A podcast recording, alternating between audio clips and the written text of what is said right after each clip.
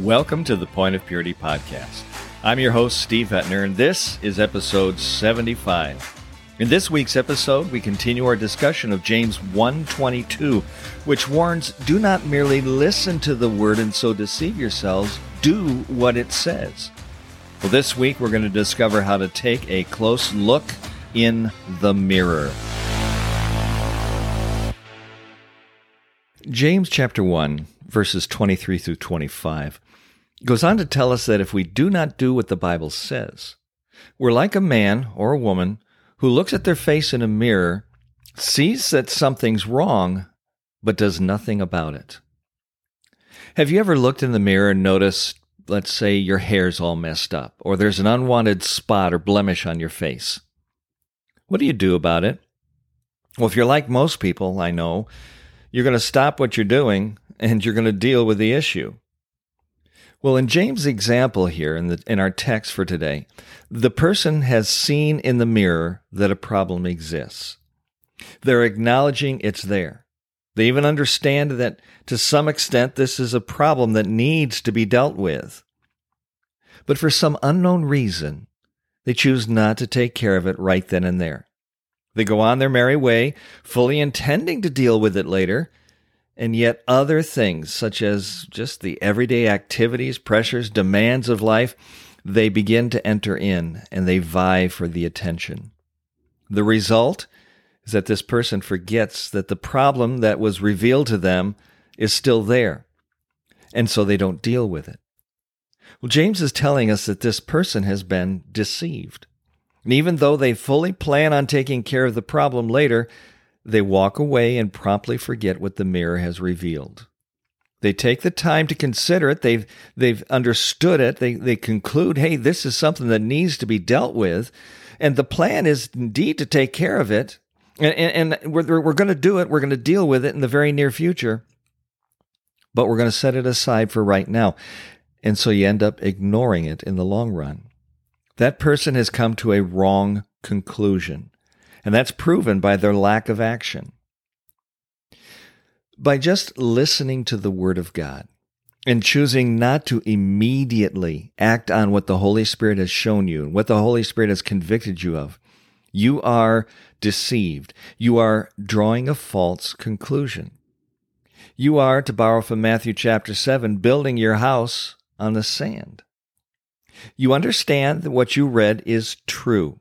It's God's word. The Holy Spirit has revealed it to you. This is true. And you conclude something like, wow, here's an area of my life I really need to deal with. I better deal with it, and, and, and I will. But if you don't address it right then and right there, you've been duped by the enemy, my friend. Consider this. When God reveals an area of your life that needs addressing, whether it's a sin issue or a worship issue or, or, or, whatever it might be, God's revealing this to you. And at that moment, you're choosing not to deal with it right then and there. You're not dealing with it immediately. I submit that area that God's convicting you about, it's going to get worse. Just, just like a, like an open sore that's been left unattended, it's going to fester and it's going to grow. And I submit it'll be harder to deal with later. It's critical, my friend, that you face head on whatever it is that God's revealing to you, and you do it immediately. Whatever it may be, don't wait.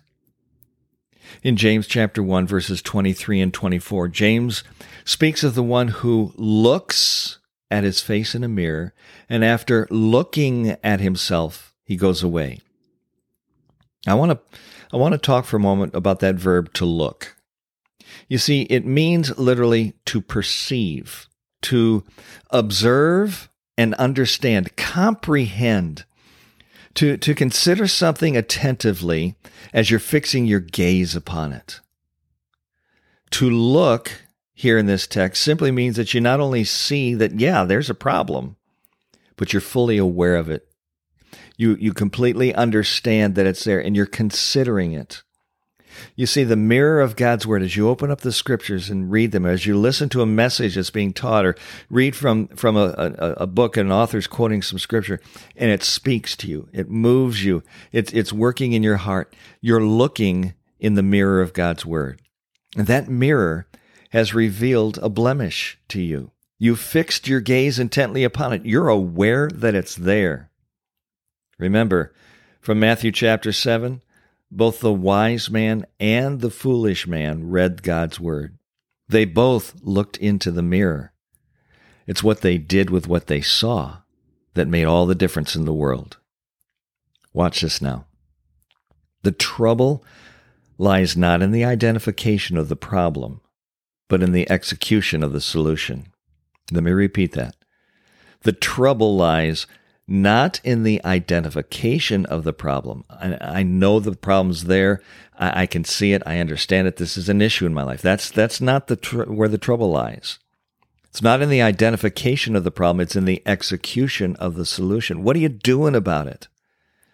Instead of immediately dealing with what the mirror has revealed, the individual that James is talking about in chapter one simply identifies, yeah, that's a problem. It definitely exists but then James says he goes away. He turns around and he walks away from it. Now, I think it's fairly safe to say that if you saw a great big zit glowing at the end of your nose, you're going to choose to do something about it immediately. You're going to address the issue right then and right there. It's, probably not even going to cross your mind to walk away until you deal with it. Yet the person that James is talking about sees something in the mirror of God's word much more severe than acne. And yet he still turns and walks away without dealing with it. Does that describe you? In James chapter 1 verse 24, we see that the moment he turns away from that mirror, he immediately forgets what he looks like. He's forgotten already what the mirror revealed to him because he's turned away from it. Okay, now, now hear this word forget. He immediately forgets what he looks like. The word forget means that you are neglecting something. You're no longer caring for it. Now watch this. Now watch this. The fact that he no longer cares for it suggests the fact that he actually did at one point care. As it was being revealed to him, as he saw it in the mirror of God's word, and, and he understood that was an issue, he did care at least to a certain extent when it was originally revealed to him. But something else came in, something else entered in and drew his attention away from the issue. He's turned his focus away from it. And he's placed the focus onto other things, and those other things have become more important in the moment. The result?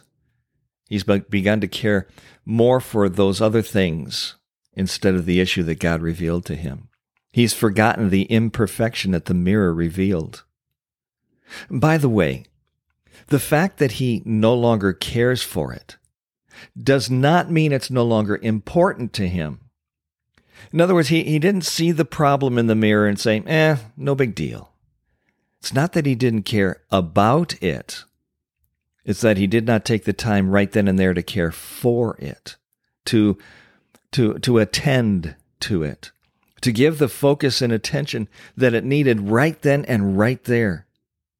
He simply began to focus his thoughts onto something else, and, and, and, thus, because his attention was on something else, his energy went to attending those other things.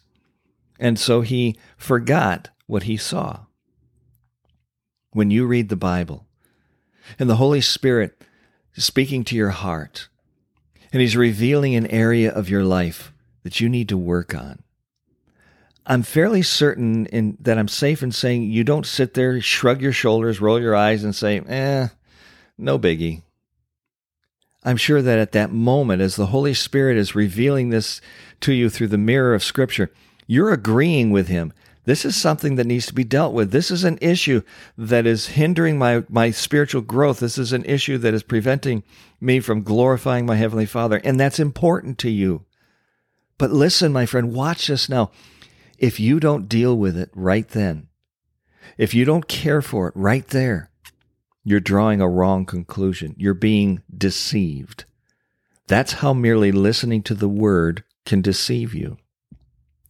Oh, my friend, when the Holy Spirit is speaking to you, don't look into the mirror of Scripture. See that issue in your life that needs to be dealt with, and then ignore it. Don't turn and walk away from it. I urge you, I challenge you, I dare you. In fact, I triple dog dare you. Deal with it right then and right there. Listen, whatever appointments you may have to get to, whatever thing it is that you are planning to do, whatever it is that you think is so important, it can wait. Now, you're going to argue with me on that one. You're going to say, but, but, but, but, no, no, no, no. No buts. It can wait. In the whole scheme of things, those things that you think are so important, they pale in importance to, c- compared to the priority of having your heart in a right relationship with God. Matthew 6:33 is so clear. Seek first his kingdom and his righteousness. And all these things will be added to you. Everything else will fall into place. Put God first. Keep God first. Get King Me off the throne of your heart. Oh, listen, my friend, please, please don't risk walking away from the mirror. Don't risk forgetting what God has just shown you in His Word, because later may be just too late. Well, we're going to put the pause button there because there's so much more I want to share with you. But if we dive into the next piece, uh, we're, we're going to go over time on our podcast. So um, tune in next week as, as we continue our, our thoughts. We're going to look next week, episode 76, on the light that the that is shining in that mirror. Um, what I'm referring to is the fact that when you walk into a bathroom and and look in the mirror and the, and it's dark in the room, you're going to turn a light on, right? Otherwise, you're not going to be able to see. Well, we're going to talk next week in our episode about how the Word of God functions as a light as we're looking into the mirror.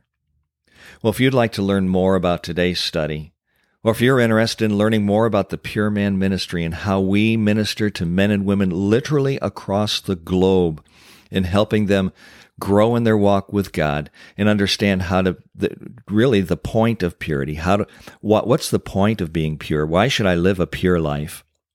And then helping them from Scripture get to the point of purity, to the point where they are living a pure life of integrity and godliness that, that is honoring and glorifying to the Heavenly Father. So if you're interested in learning more about our ministry or further study of, of today's topic, be sure to visit our website. There's a multitude of resources that we've made available to you there. You can find the website at The Purity Coach. It's all one word, thepuritycoach.com. And let me be honest with you. We, are a faith based, donor supported ministry to enable us to do what we do in our ministry. And, and, and, let me just very quickly summarize for you. We do a whole lot more than just produce a, a weekly podcast. There are videos that we produce. There is a YouTube channel that we maintain. There's a Facebook page that we maintain. Um, I, I, travel and speak literally across the nation at conferences and, and retreats.